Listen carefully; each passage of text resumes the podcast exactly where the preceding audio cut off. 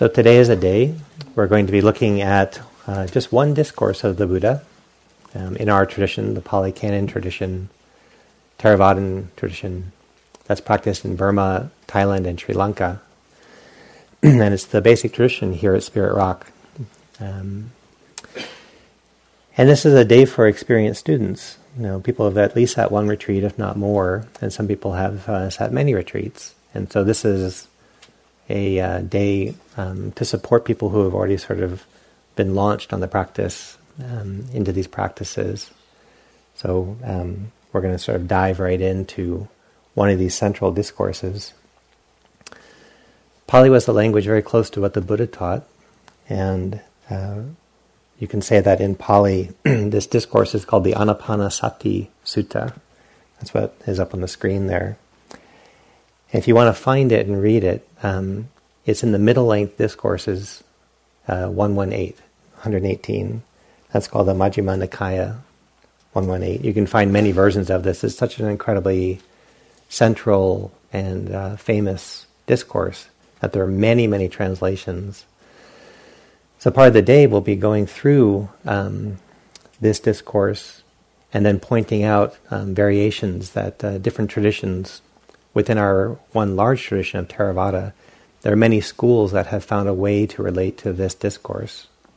Um, so there's not just one way to practice with this discourse. The reason this discourse is important and why I wanted to give a day on it, especially to experienced students, is that um, you can you can do a lot of practice and actually be covering this territory, but not know that you're covering it. So a lot of us have practiced mindfulness of breathing before and have felt the benefit for that. And I don't need to convince you of the benefit of it, or maybe you do if you if you've plateaued and you kind of wonder why do I keep doing this. Uh, maybe that will come through today as well. But you'll see that in this particular discourse, there's actually a training, and there's actually a very um, graduated training of how to start a practice and take it all the way to uh, full blown enlightenment. And so, if you feel like your practice has plateaued, you might discover something in this discourse that is a piece you could work on, and a piece you probably have been doing uh, unconsciously. But if you actually spend time on that, that, aspect of your practice, you might feel your practice then um, going deeper than it's gone before. That's one thing I like about this particular discourse is very detail oriented about how we're supposed to be practicing mindfulness and how to use the breath as both a starting place, but also support for keep going deeper and deeper into your practice. As it's described here, it's it's described as if you were just in um, solitary focused retreat, or not solitary. I mean, might, might be with community, but it's described as sort of like this a straight drop down through intensive mindfulness practice. And yet, as you probably have all learned, um, taking these practices out into your ordinary life is is really important because if they don't come out into your ordinary life, then they're not that helpful. I mean, they help you when you're on a cushion or when you're being silent, but they don't help you in traffic or they don't help you when you're um, struggling with people you live with or people you work with. Um, so there's actually a way to take these practices and then integrate them into your life. And all of you being experienced practitioners are somewhere um, in there exploring that how to integrate these practices. I'm right now. I'm teaching a three month intensive program for lay people in the in the East Bay, and it's about how to use the breath to stay sane in life when we're incredibly stimulated. We're now doing an experiment in uh, human psychology, taking a nervous system that was developed to be somewhat close to the great apes living in Africa, and we give it we're revving our nervous systems tremendously with cell phones and traffic and um, incredible jobs, incredible um, schedules. And so, even as you all know, kids today have to schedule in their playtime. That, not very few people in this room actually had that growing up. But what we're doing to a human nervous system is we're revving it, we're revving it, we're revving it, and we get more and more lost and kind of caught in that um, in that whirlwind. And so here is actually also a way you can learn to calm your own nervous system down And there's a lot of skill woven through this particular discourse and how to do that. So it's both a guide for how to deepen your practice on the cushion and uh, see more deeply into the nature of reality, your heart, your mind, your body, your life. But also gives you tools that you then can take out into your life. And when you find that you're too uh, too revved up, too stimulated, and you don't quite know what to do next, it may not occur to you to reach for your breath. It seems like the problems are so great and the breath is so ordinary. How could the breath be um, a useful tool to meet the stresses of our contemporary lives? And yet, I'm sure all of you can um, attest that, that you have an intuition, if not actual direct experience, that building a relationship to your breath actually is a very useful tool.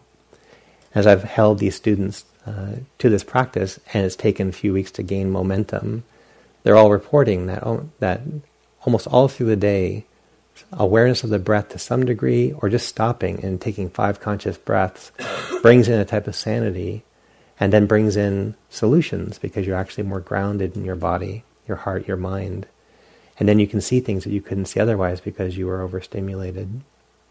So this discourse is both a guide for how to go very deep into practice, like you might on a silent retreat, but it's also it also gives tools to how to work with your own nervous system and uh, um, calm it down if you're overstimulated, lift it if you're uh, feeling tired or depressed, and then keep learning, keep looking directly into the nature of your own life and discover what you need to to grow wisdom and understanding so that we can actually make better choices. That's all woven in this particular discourse, the Anapanasati Sutta.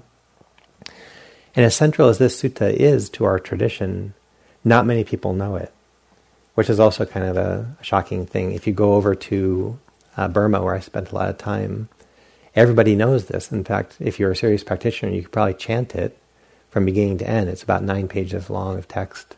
And people would chant it so that they would never not know it. You'd learn to chant it, and then you'd go off and do your practice. And you wouldn't necessarily have a written copy of it, but you could just recall the various passages.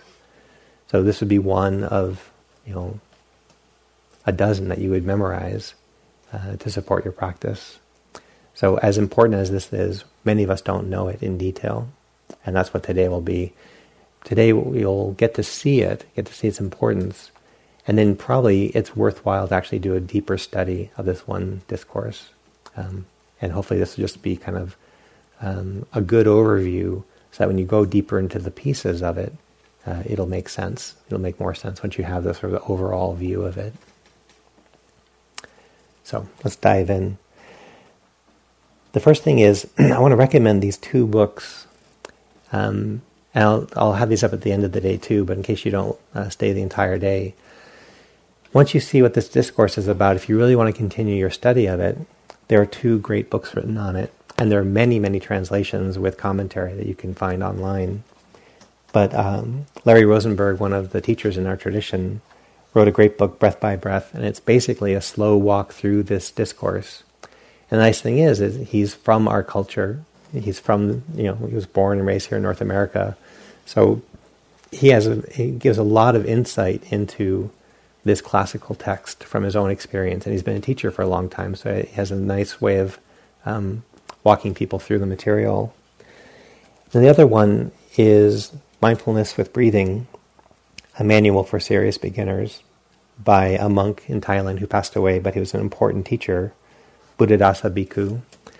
If you read his translation, you're going to get a more classic um, uh, Asian or Eastern understanding of this. So it's a little bit uh, harder to get into, but you get to feel the uh, the many um, centuries, if not millennia, of how this practice was held in Asia. Ter- two very good books on it if you get interested in this topic.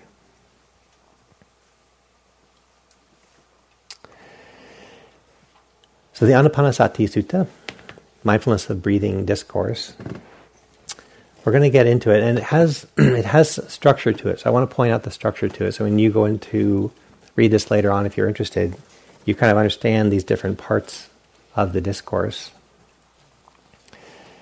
the first part, it actually has four parts, and you'll see that four is actually, there are a lot of fours in this particular discourse, which is nice because there are a lot of random numbers you couldn't remember them, but if you can remember fours, there's a lot of fours. So there are four parts to this discourse. One is a very beautiful opening prologue leading into the, the technical details of how to practice meditation. The second part of the Anapanasati Sutta is these 16 steps of how to use the breath to deepen your meditation practice. And so there are these 16 graduated steps that you take. And mostly people walk, uh, go in between these steps, but every now and then it's good to actually train in these steps and how they build upon each other. And most of us have not done that, which is why our practice tends to level off because we actually haven't worked on these foundations and let them work together. So understanding these 16 steps in the second part of the Anapanasati Sutta um, will be the majority of what we do today. It's about what we can do today. But then I want to also show you the other two parts of the discourse. The second, I mean, the third quarter of the discourse is going through the four foundations of mindfulness. Um, how many of you have never heard of the four foundations of mindfulness? Okay, if you looked around, you'd see uh, almost no one raised their hand, and maybe you might be too shy to raise your hand. but it's also a very central teaching in our tradition how to use mindfulness to unlock where we're confused. Mindfulness alone can be very liberating because we get to see clearly the flow of present time experiences. But then we're supposed to point mindfulness in these four areas because it's where we have the most confusion and where we generate our suffering out of that confusion. So the four foundations of mindfulness are what we then do with these 16 steps. Develop these 16 steps of mindfulness of breathing, and then we point them into the four foundations of mindfulness. And we'll go through more of them in the in the later part of the day, what these four foundations are. If there, if it's new to you, don't don't worry. You actually all have been doing this, whether you know it or not. If you've been practicing in our tradition, you've already been doing this, and this is just making it a little bit more explicit and then show you how these things interrelate. So the third part of the Anapanasati Sutta is going through the four foundations of mindfulness. And it's a little bit more brief than the actual discourse on the four foundations of mindfulness, but it's right in there. And it's where we're supposed to take these 16 steps of meditation then into the four foundations of mindfulness. And then lastly, we go to develop what's called the seven factors of awakening. And I'll talk more about this at the end of the day, but just to show you the overall structure now. The seven factors of awakening, these are qualities of heart and mind that we're supposed to develop. They develop whether we want them or not, whether we want to develop them or not. Um, they come along with practice. But again, if you kind of see what the role of these seven factors, these seven um, seven mental factors, what they um, how they work together, they're what cause game changing insights. So we all have some understanding of arising and passing, for example. We all have some understanding of the selfless nature of, of our existence. But it doesn't translate deeply. And as it translates more and more deeply, we get liberated. And one of the things that helps these insights translate and liberate us are these seven factors of heart and mind that do the work of making our insights liberate us. And that's at the end of this discourse mindfulness of breathing. So, four parts. We're really going to be working on the 16 steps today, just to give you some orientation. The prologue is beautiful. Not every discourse has a beautiful prologue. Sometimes the Buddha just walks up to a group of practitioners and says, What were you talking about? How are you practicing? They go right into it, and he goes right into a teaching. This particular discourse has a beautiful lead in where the Buddha is sitting and he begins to survey the Sangha that he's developed. And his particular Sangha at that time, he looks around and he sees uh, some of his greatest disciples are around him at the end of this rains retreat when they spend three months together. And so if you know these uh, names, Sariputta is there, Moggallana is there, Ananda is there who memorized all the discourses um, this, this uh, disciple Anuruddha is there, and he's known for his great powers of concentration. So he sees his great disciples. He looks around and he sees many people who have become fully awakened. He's sort of surveying the crowd. And he sees many people uh, teaching. So he sees people in all these little groups having these discussions and practicing together in small bands, spread out through this grove. He looks around and he and he says to them all, "I I'm looking around and I see you all. I'm I'm very satisfied with what I see. The amount of practice, the the loyalty, the dedication. This is quite an assembly of practitioners. People dedicated, people teaching each other, people practicing together. So the Buddha is very happy at the end of this uh, rains retreat when he looks at when he looks everybody over.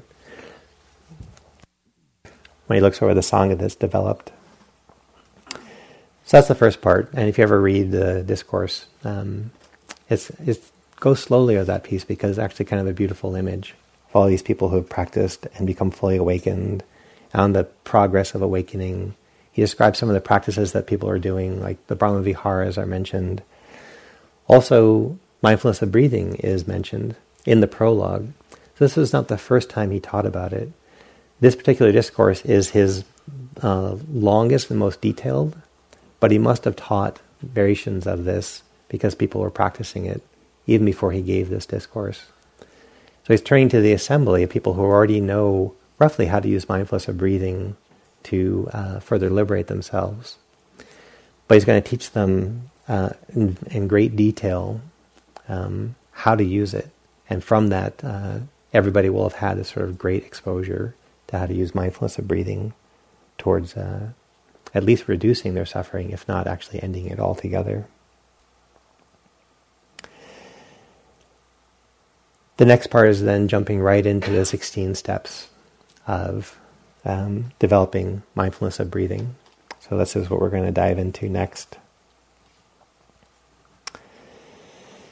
So, there are 16 steps, and you all have done these 16 steps, I promise you. But we're going to spend some time trying to relate your experience to how these steps are described. And if they don't make sense, it's probably just because the uh, the languaging of it versus your experience um, hasn't quite connected. So hopefully some of that will happen today. These are not radically new experiences. You've all had some of it, or you wouldn't be in the room today. These 16 steps are broken into four groups, another four. And each group of four has two pairs. Welcome to Theravada, with its lists upon lists and lists made up of lists. So here it is, the 16 steps. We're going to um, describe this and then I'm going to guide you in a practice so you actually practice it. But just to kind of draw it out, um, the first thing we're going to do this morning is work on the first 12 steps. And the first 12 steps are really how do we establish ourselves so that our attention is steady how do we develop steady mindfulness through the flow of present time experiences? And that's what these first 12 steps are really pointed at. How do we stabilize mindfulness? The first group of four is working with breath and body and creating that foundation mindfulness of the breath, mindfulness of the body, making sure that we're actually embodied and not just spinning in our minds. The next group of four is geared towards calming mental activity. And as you know in practice, a lot of what we're doing is being swept up into mental activity. Plans, memories, fears, hopes, a lot of the doings of the mind. And as we use the mind throughout the day, it's why it picks up these habits, because we're constantly being mentally active. And then we go to sit down and practice, and we find there's so much momentum of the mind being busy that we actually have to um, learn many ways to calm our minds down from the habits they developed of being uh, incessantly busy. And as you'll know, you can even go on a silent meditation retreat for months if you want. And it's difficult to slow down mental activity. When I was a monk in Burma for about a year and a half, I was just so shocked. I was like, I have not been pushing you. I've not thrown logs on the fire. I've not been trying to develop mental activity. And it still is really hard to calm it down. So I was like nine months into it, and I was like, you are still active. You still will not easily calm down. And then it would calm down. And I was like, oh, finally. And it'd speed up again. And I'd want to review all my past life. Uh, just this one life, let alone all the ones that came before it. and it wanted to plan its future. And I, it's like, we're not doing that now. That's not what we're. Like, look at my entire life. Look at all that I'm doing. Every moment of my day is trying to get you to rest, and you just won't rest. And it would just be so fascinated by its scary visions and its brilliance and all these things. And it's almost like a babbling three year old. It's like, you, wow, you just keep on talking. so, calming mental activity, there's a, there's, a, there's a process to that. and if you're able to work with the breath and the body in this first group of four, you stand a better chance of actually calming mental activity in the second group of four. The third group of four is once you calm mental activity, how do we develop this, um, what's called samadhi? And the common English translation is concentration, which I don't like so much because samadhi is not just concentration. It's a stable state of well-being where you feel so well in the in in the present that you're not distracted. So the word concentration doesn't necessarily engender that, but actual samadhi is a, is a submerged experience in well-being.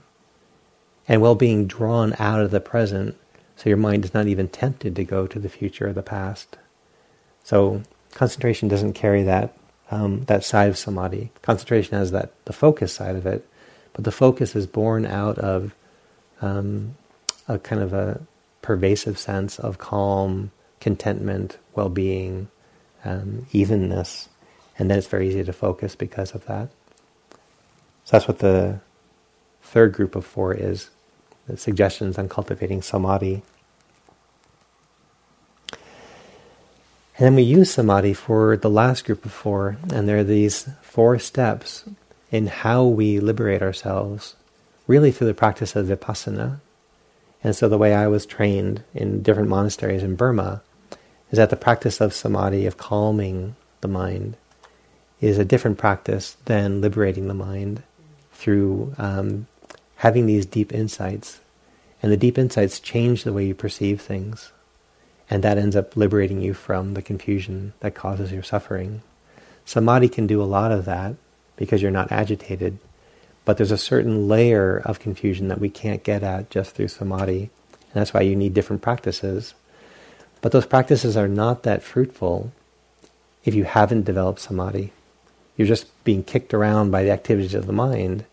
And although you're living in the truth of, say, impermanence, it doesn't translate deeply into um, a greater sense of freedom, mostly because we don't have the underlying samadhi to make that translation.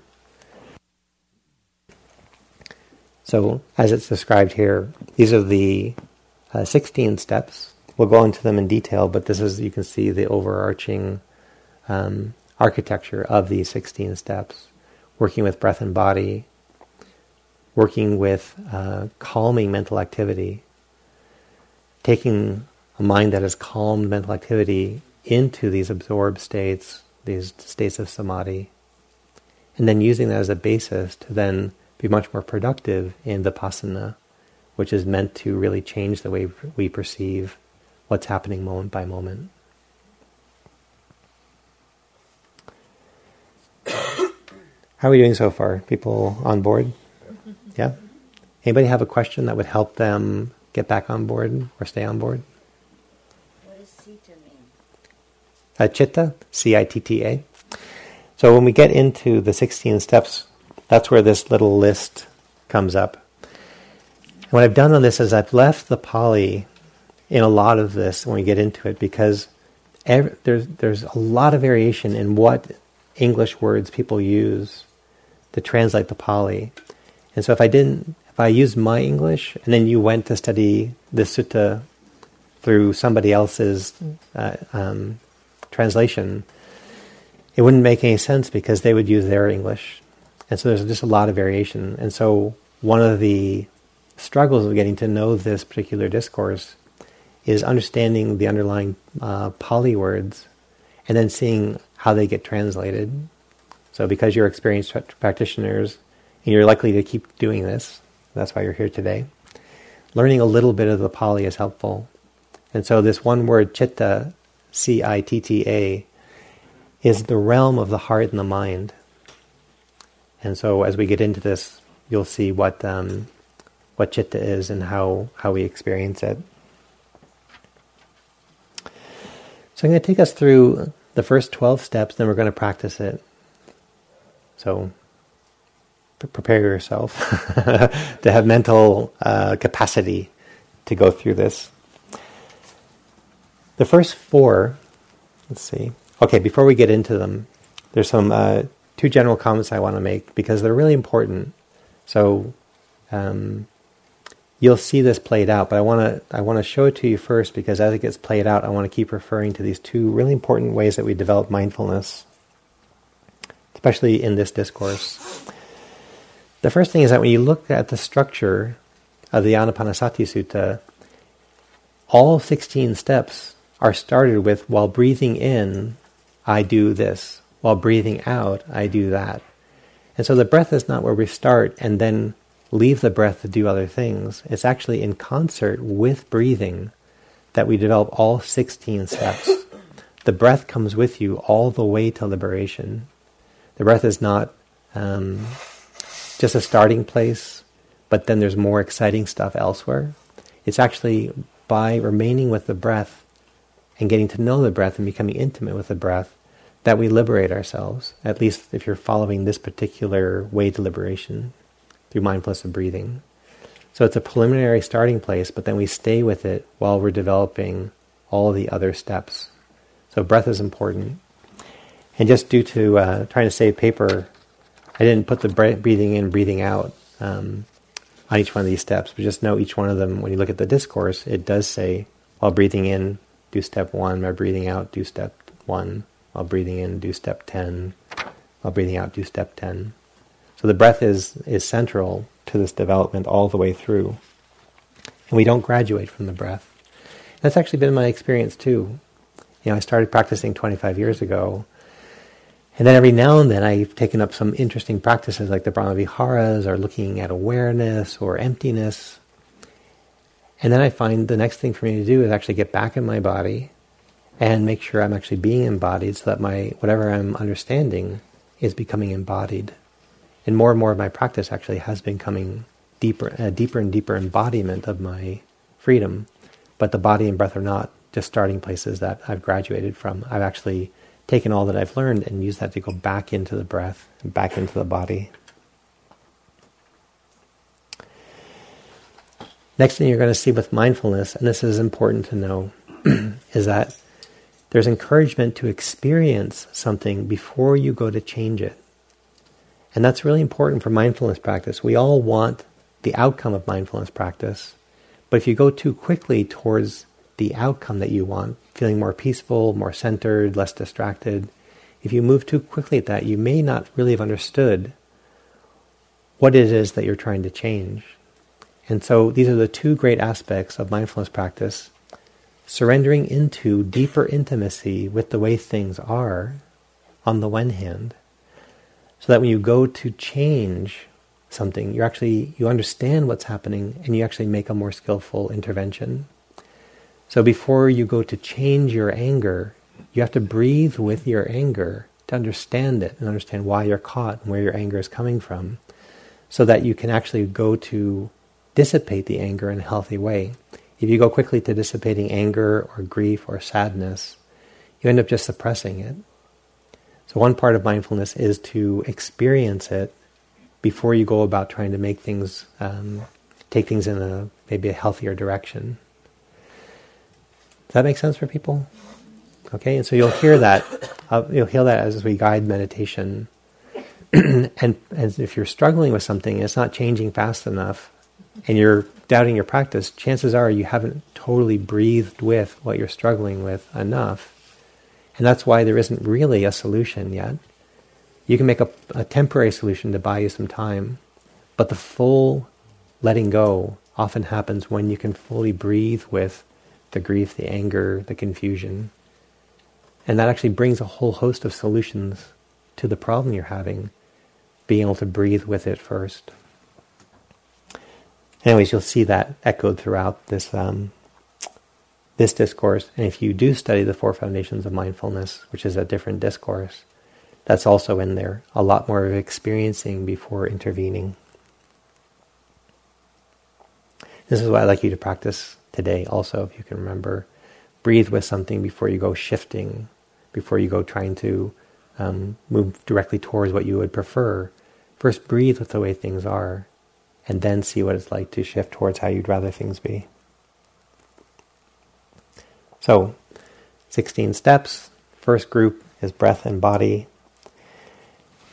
And classically, they just call this the body section because the, the breath is felt within the body. The first step is the first two steps, we'll put them up together. You begin just knowing that you're breathing at all. And then you ask yourself to be mindful of a full cycle of breathing, not just I'm aware that I'm breathing, I'm aware I'm breathing in, I'm aware I'm breathing out, but can you begin to track a full cycle of breathing? And if you do that, within usually several minutes, you start to be um, somewhat hypnotized by the breath. And the breath can be very soothing, and you find yourself sort of uh, drowsy and drifty, kind of present, but not that present. And so these first two steps are to get you to freshly ask, moment by moment, to investigate each breath as it comes. You relax and then take each breath in as a fresh experience. So, is this particular breath you're having long? Is this particular breath you're having short? If 10 minutes later the breath has changed, when did it change? When did it begin to get longer? When did it begin to get shorter? Asking these questions can keep you from going into sort of um, a little bit of a breath awareness trance, where you start thinking, ah, one breath is so much like the, uh, the previous breath, and it's probably like the next breath. So I'm just going to uh, go a little sleep here. I'm going to zone out a little bit. And you all know that that happens. The breath is not so fascinating unto itself that you're sitting there like like you're watching your favorite movie, eating popcorn, and it's a nail biter. It's like, yeah, it's the breath. It's kind of like the breath it has always been. So knowing long breaths, knowing short breaths.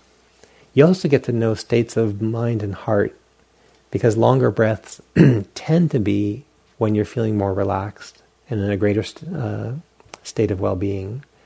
And shorter breaths, either there's some holding in the torso so you can't breathe that deeply, or you're in somewhat of a, of a stimulated state and so your breath is shorter. So just there's a lot in these first two steps, knowing long breaths and short breaths, and not um, trying to gallop past this stage, but actually really knowing your breath. And this is the this is the foundation. You can think of these 16 steps as a pyramid, and the broader the base is, the higher you can build the pyramid. So the more you know your breath, the more you can go higher or deeper into these 16 steps. And these next two are a pair. This is where we get into what I was just talking about. The next thing says experiencing the whole body while breathing in, experiencing the whole body while breathing out. That's a step unto itself. And so you know your breath, and how you know your breath at all is that it's arising within your body. So you're already somewhat in the field of the body when you know the breath. And then different traditions do these next two steps differently. If you're familiar with uh, Goenka's tradition, um, the teacher named S.N. Goenka, he does experiencing the body as a very careful body scan. And so you take um, the size of your thumbnail and you go all over the surface of your body, trying to feel what's happening there. And that's how it'll sweep constantly, day in and day out, just sweeping up and down the body. That's how he interprets and how he was taught and how he teaches what this step three is experiencing the body. Other people, it's the breath is still central, but rather than only looking at the breath and kind of forgetting that you have a body, you remember that the breath is happening within an alive human body and it's just a little bit more as if, let's say, I had you focus on my hand, and now focus on my hand, understanding that there's a lot more around my hand, so that my hand is still central to what you're taking in, but you take in all that's around it, And that's a whole development. How can I be aware of the breath and still aware that I have a body? It's like, oh, I can do that. It's mostly breath, but I'm aware that there's a body around the breath and the breath is arising within the body. That's a totally valid way of doing this step three. When I was in Burma, I was trying so hard to get enlightened as quickly as possible that they would talk about absorbing into the breath and other things falling away. And so I tried to like force that to happen. So I was just on the breath, and if I was aware of my body, I was like, no, you're supposed to fall away by now. Fall away, body, fall away. I ended up being averse to the fact that my body was pulling on my attention. And so I tried to do, I tried to just manhandle my attention just to be absorbed in the breath. And that didn't work. So I don't recommend it that you try to like um, put a big spike on your attention, drive it right into the breath, and just hold on until freedom happens. Other people, and this is um, Eugene Cash teaches this style when we do the concentration retreat. While breathing in, he breathe he breathes up his arm, an awareness that he has an arm, breathes down until while he's breathing, he's aware that he has an arm. And over here, he breathes in on this arm, then he breathes one leg, breathes both legs, breathes that he has a torso, and then breathes that he has shoulders, a heck and a, heck and a head, a neck and a head. And then he breathes and see if he can breathe and open up. Um, it's a very dynamic way to, to pull your attention into the body. That's a third way. And then a fourth way is the breath becomes a support while you go just, I don't have to breathe with it. The breath is there supporting my attention, but I'm really curious about bodily extensions in my hand, bodily sensations in this hand, bodily sensations in my torso, my legs. So it's not quite the, the scanning that Goenka does, but you're starting to open up your attention, open up awareness to the that you have a body. All of you have dabbled in this, or all of you actually have trained in this to some degree, knowing bodily experience, especially while doing walking meditation, while walking around during retreat when you're not just on breath. There's a lot of body awareness. And you can find which of these techniques work for you. I will, I'll guide us in a particular one, but then you can experiment. And then number four, calming bodily activity. And so if you find that there's tension somewhere, that you go to your hands and you find you're squeezing them and you didn't even know it. Like, oh, that's a bodily activity. I'm gripping. I'm gonna try to relax that. My shoulders were up here and I didn't even know it. Now that I experienced the body in step three, I'm going to relax the body in step four. If you try to just relax the body without experiencing it first, you end up forcing the body to be still, but it often doesn't feel that relaxed. It's actually more relaxing to experience your body and breathe with it before you begin inviting it to be more calm and more relaxed. Does that make sense? Mm-hmm. Yeah. So this is a very linear description of one, two, three, four. Really, what happens is that you start moving between these. You're with your breath a little bit, open up, you're aware of your body, relax your body. Then you can feel your breath a little more because your overall body is relaxed. That allows you to know your breath more intimately, and then your body calms down. You didn't even ask it to, so you jump to step four again. And then because your body is relaxed, you can experience it. Now you're at step three. And because you experience it, you go back to breathing, you feel good. Oh, look, your body is calmer again. So actually what happens is you begin to move between these.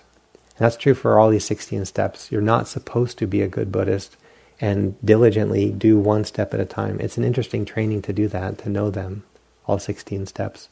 But what really happens is that you're, you're doing these group of four, and that's how we arrive in the body. How we use the breath to deepen our experience of the body. And it's the foundation.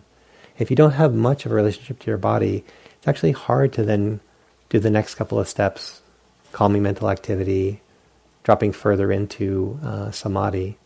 So opening the field of the body to any degree that you've done that, you can then do um, have a better basis for deepening your meditation practice. And that's what's described here in these 16 steps, at least the four first four steps. Any question about these first four steps that would help you stay on board? I have one question. I heard um, that counting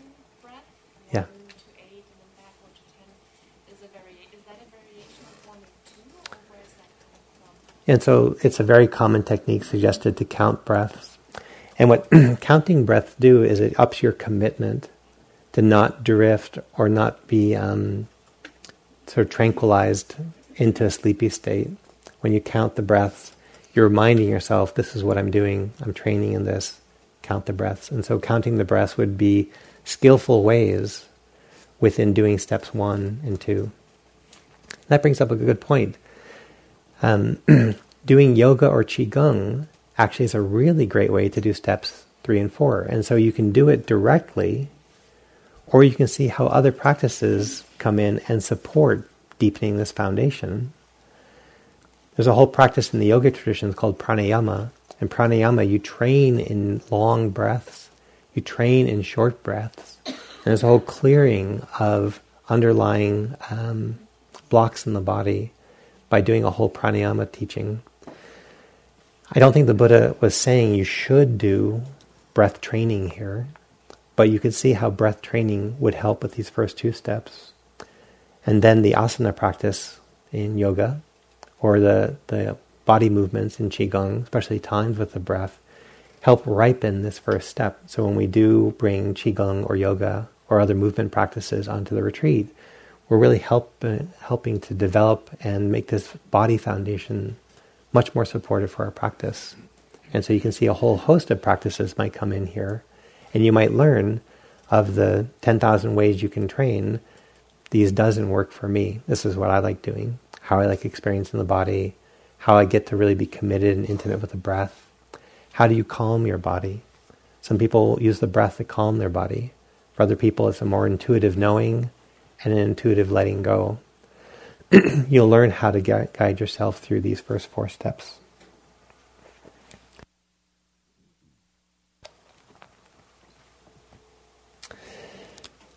The next steps, these are,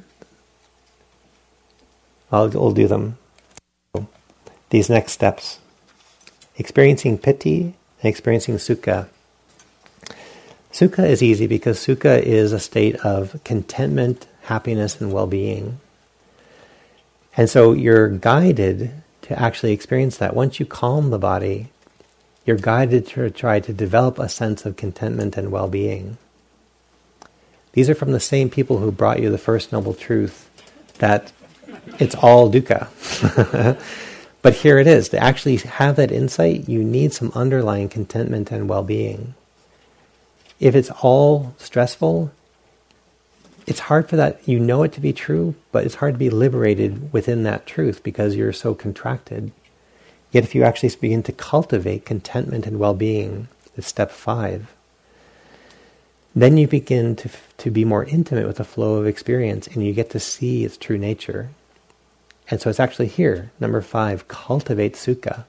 Sukha is the same Indo European root as our word sugar the SU is the same, and sukha, sugar.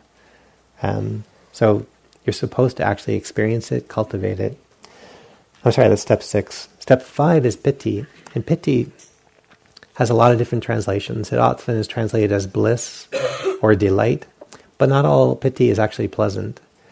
What piti is, is close to, in other traditions, what they would call chi or prana. Piti is an energetic quality in the body and an energetic quality in the mind. And it's usually um, a sense of vitality. So when you feel into your hands, there's pulsing, there's warmth, but you have that in other parts of your body. But what you really have in your hands that's kind of easier to access is a sense of aliveness in your hands. There's often a sense of aliveness in your face. It's tingling, it's pulsing, there's circulation, there's more sensation going on there. There's a more dynamic play of sensations. That's what P-I-T-I is, piti. And so I'm calling it here aliveness, but there are no other English translations that call it aliveness. They call it bliss, they call it delight. Um, if it's piti is in a really, if it's showing up in a kind of a beautiful way, it can be very blissful, where you feel the body tingling. Um, but you can also have a sense of um, circulation in the body that makes you a little bit nauseous. That's also piti. So um, what you're supposed to do once you calm the body in step four is then begin looking through your calm body. And if you've actually felt it and calmed it, then you can begin to feel the body relax and open. As it relaxes and opens, there's much better circulation. And in that circulation, you'll feel pulsing, tingling, flow, warmth. That's when you begin feeling piti. And it actually wakes you up a little bit. It's like, oh, I actually am supposed to look for this. Starting in your hands, your face, other parts where you feel any tingling, any aliveness. In that field of tingling and aliveness, you can also relax back and find the sukha. And the sukha is that contentment. If you develop and really cultivate piti and sukha, then being in the present is actually really rewarding. If the piti and sukha are not predominating your experience, the present moment, it's work to be there. It's boring to be there. It's you'd rather be elsewhere. But if you begin to to track the piti and the sukha, they begin to make being present actually feel better than all the places your mind would wander to, and your mind is less likely to wander elsewhere for its happiness and contentment, because actually feeling it in the present moment. It's very skillful to do that. So, not many of you, I would bet, have spent a lot of time really cultivating an awareness of this delightful sensations in the body or an overall sense of happiness and well-being. Piti and sukha can be felt in the body. They can also be experienced in the heart and the mind. If your piti and sukha, at least piti, piti arises when you drink caffeine. That's how you know piti in the body. That's how you know piti in the mind. The mind becomes agile becomes alive, that's piti in the mind. That awakening, if you got kind of a headache, and you drink some coffee or tea, and you feel the headache opening up, and you and your neck opens up, and you actually feel like kind of energetic quality in your body. That's piti in the body, and that's piti in the mind. Caffeine releases chi, it releases prana, it releases piti. So in our tradition, that's P-I-T-I. And why drinking some green tea might help you with step five. drinking coffee might uh, overdo step five and make it hard for you actually to feel this relaxing contentment of step six. Step seven and eight, experiencing your mental activity. Once you have this sense of contentment, then you begin to say, okay, what's left over in my mind? Well, it's really stuck on this argument I had last night. It keeps going back to that. Plenty of happiness, contentment here, but I'm still working out my lecture I want to give so and so because they pissed me off last night. So, okay, I've still got some mental activity. You got to breathe with it and see it. And don't just go away with you, away with you. Stop being so mentally active. Breathe with your mental activity and then invite it to be more calm. Invite yourself to let go of the, the, the kernel of what your mental activity is obsessed about. You're obsessed about getting something. You're obsessed about something in the past, something in the future. You'll do a deeper letting go if you first breathe with it. If it's unpleasant, you don't want to breathe with it. But you'll do a better job of letting go of it if you actually breathe with your mental activity before then inviting that mental activity to be more quiet, to be more tranquil, to let go.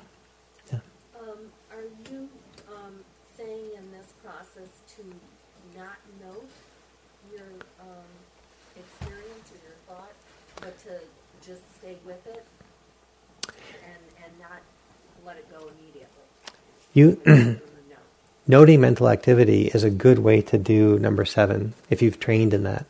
Number seven is experiencing mental activity. If I'm angry, I don't want to just say the mental note anger, anger, anger, anger, and have the predominance of my experience be the note. The note is to stabilize the intimacy with the mental activity.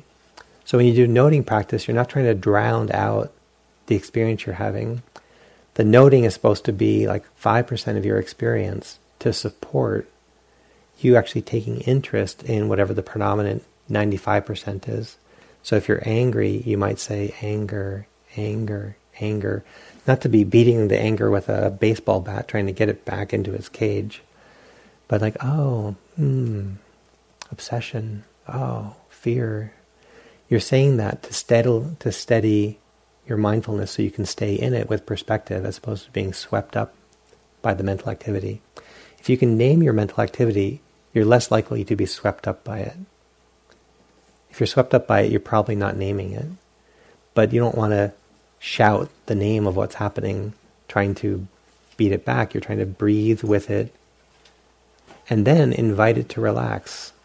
Like I'm really angry with what somebody said yesterday. Okay, I breathe with the anger, breathe with the anger. Let's take a break. Let's take a break from the anger.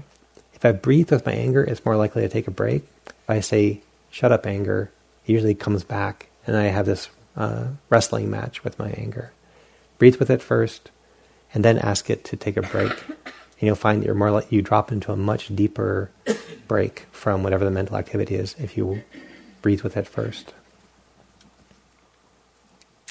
Yeah. Hi. Um, when you were talking about kind of the sense of aliveness and also contentment, that that state feels like what I get to when I do a lot of heart practices mm-hmm. with compassion and gratitude and loving right. kindness. Right. And I'm just wondering how those things go together. So she was saying that um, she gets into the steps five and six when she does a lot of the heart practices, like the Brahma Vihara practices, the loving kindness practices, the compassion practices, those four Brahmavihara practices. And so then what you're recognizing is that's how you can really develop steps five and six. That just breathing might not get a lot of contentment going. It's just the breath after all. For some people, like, oh, no, I just give me the breath and I get really content. For other people, like, yeah, it's the breath.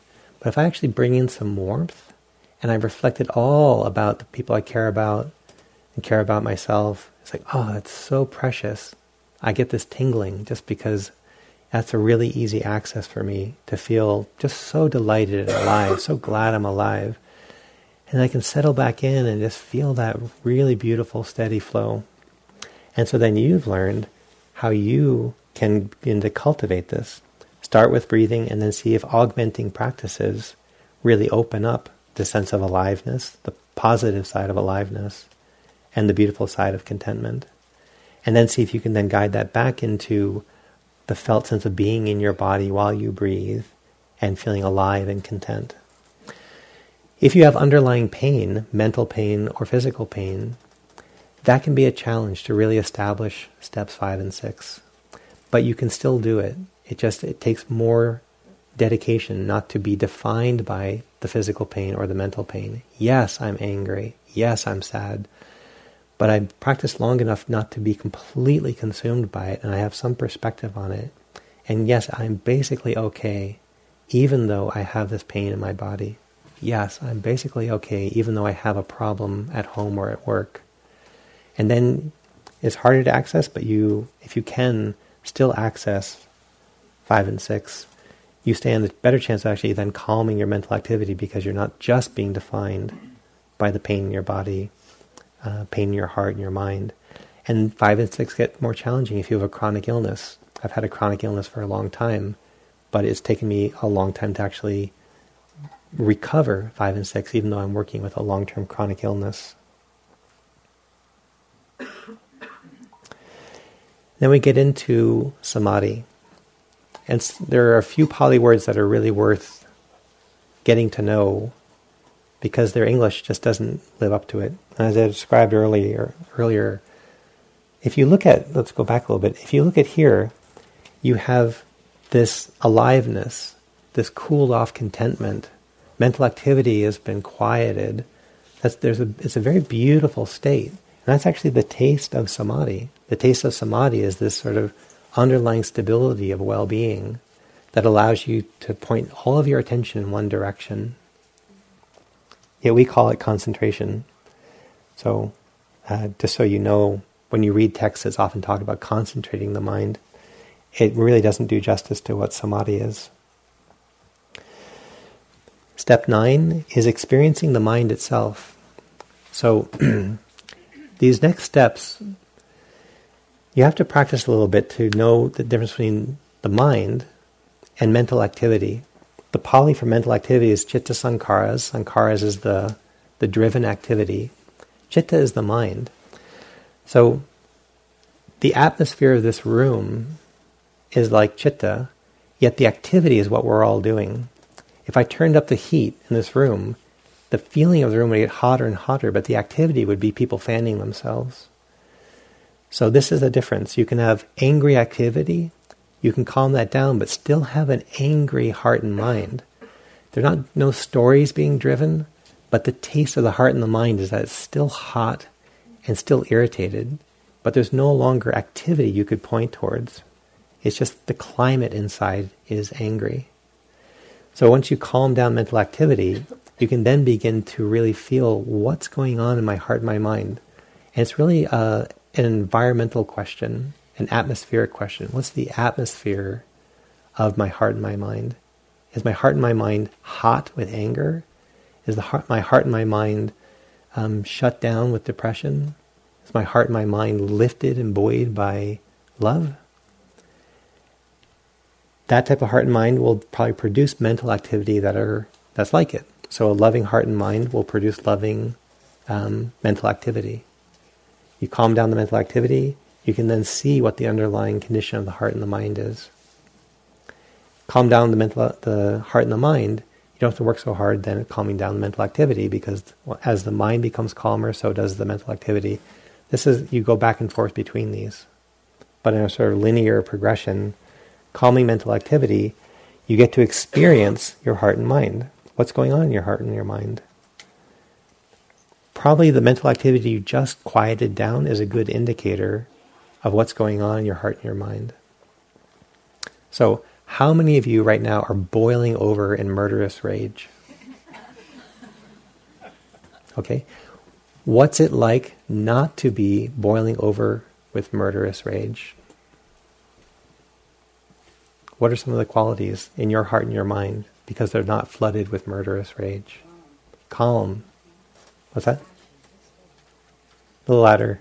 louder. Compassion. Ease. Ease. And so you don't necessarily ask, what's my mental activity? You go to that more felt sense. Oh, there's ease. Yeah. So that's experiencing the mind. Sometimes the mind, the qualities are so subtle, you actually have to ask, compared to a time when I was swept up in something while I'm meditating, these are the qualities that are here presence, calm. You experience the mind. And now in this one, you don't calm it. The next one is not about calming it, it's about lifting it, gladdening the mind. Again, these are from the same people who brought you the First Noble Truth. Step 10 gladden the mind. You might need a certain reflection, but you sit there and your mind is calm, but then you just let it become warm. Like you're watching a sunrise, or you've just built a fire and you put your hands up to it, like, oh my God, the flow of present time experiences. I'm alive, I'm content, but I'm also going to lift myself and sort of expand from within into this steady gladness.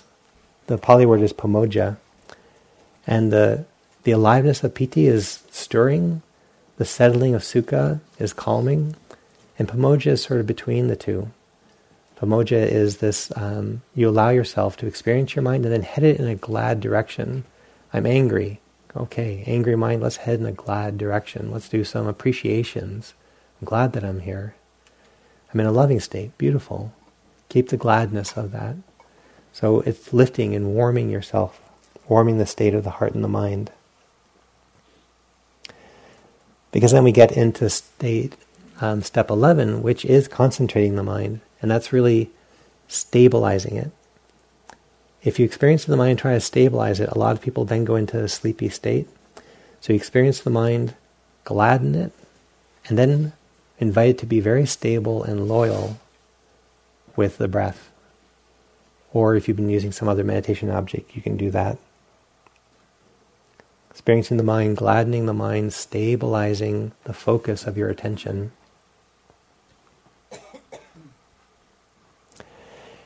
Then step 12, while you once you've stabilized your attention, then you begin to ask the question from within the flow of your experience, my mind is released from its afflictions.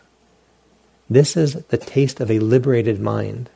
Temporarily, your mind has no afflictions. It's glad, it's stable, You've calmed down all the driving mental activity. And you begin to notice my mind is released. It's released temporarily from fear, from doubt, from resentment, from worry, from anger, from sadness. All my mental afflictions have gone into quietude. And that's really what samadhi does. And what these first 12 steps are, is they stop negative activity from steaming along and you bring it into quiet. To truly liberate, there's more work to be done, but while you're in a state of well being, rather than just experiencing it, take notice of it, appreciate it, and recognize my own mind stream right now is not afflicted. And that's what step 12 is here. Yeah. Um, most of these other previous ones where there's an intentionality, this one seems like a product of the first 11 steps. Am I understanding that correctly? So step 12 is a product of the other ones, um, but you actually want to be active. So it, your samadhi is the outcome. Your body is is relaxed. Your breath is happening within your body. You've calmed down your mental activity. You've learned to stabilize your attention. No longer any distraction. No wishing you were elsewhere. And then you begin to investigate the fact that your mind is free. And so you want to begin appreciating and investigating and exploring and getting oriented to your own stream of consciousness that's not afflicted. So you're exploring the outcome of samadhi, which is step 11, and you're taking note of it. If you had a compass that didn't point north and just kept wandering, it would be useless in fog, right? So I have a compass, but it's useless because the needle just wanders. That's like, oh, should I do this? Should I go to grad school? Not go to grad school? Should I get married? Should I have kids? I don't know. Where's the happiness in any of that? It's this way. It's that way. It's like, think I made a mistake when I was in college. I should have studied this. And like, the needle is just going all over the place, and that's our temper. That's our usual confusion. But if you get to know samadhi, it shows you that the most profound happiness doesn't come from outside you settle your relationship to the outside, but then you start getting this wellness from within. And not many of us are oriented to that. So when you actually establish some samadhi, you got to start magnetizing your needle to that experience so that when you get confused, you pull out your intuitive compass and say, my happiness won't come from winning this argument. My happiness won't come from getting this obsession. My greatest happiness will come when I find a peaceful relationship to being on the planet.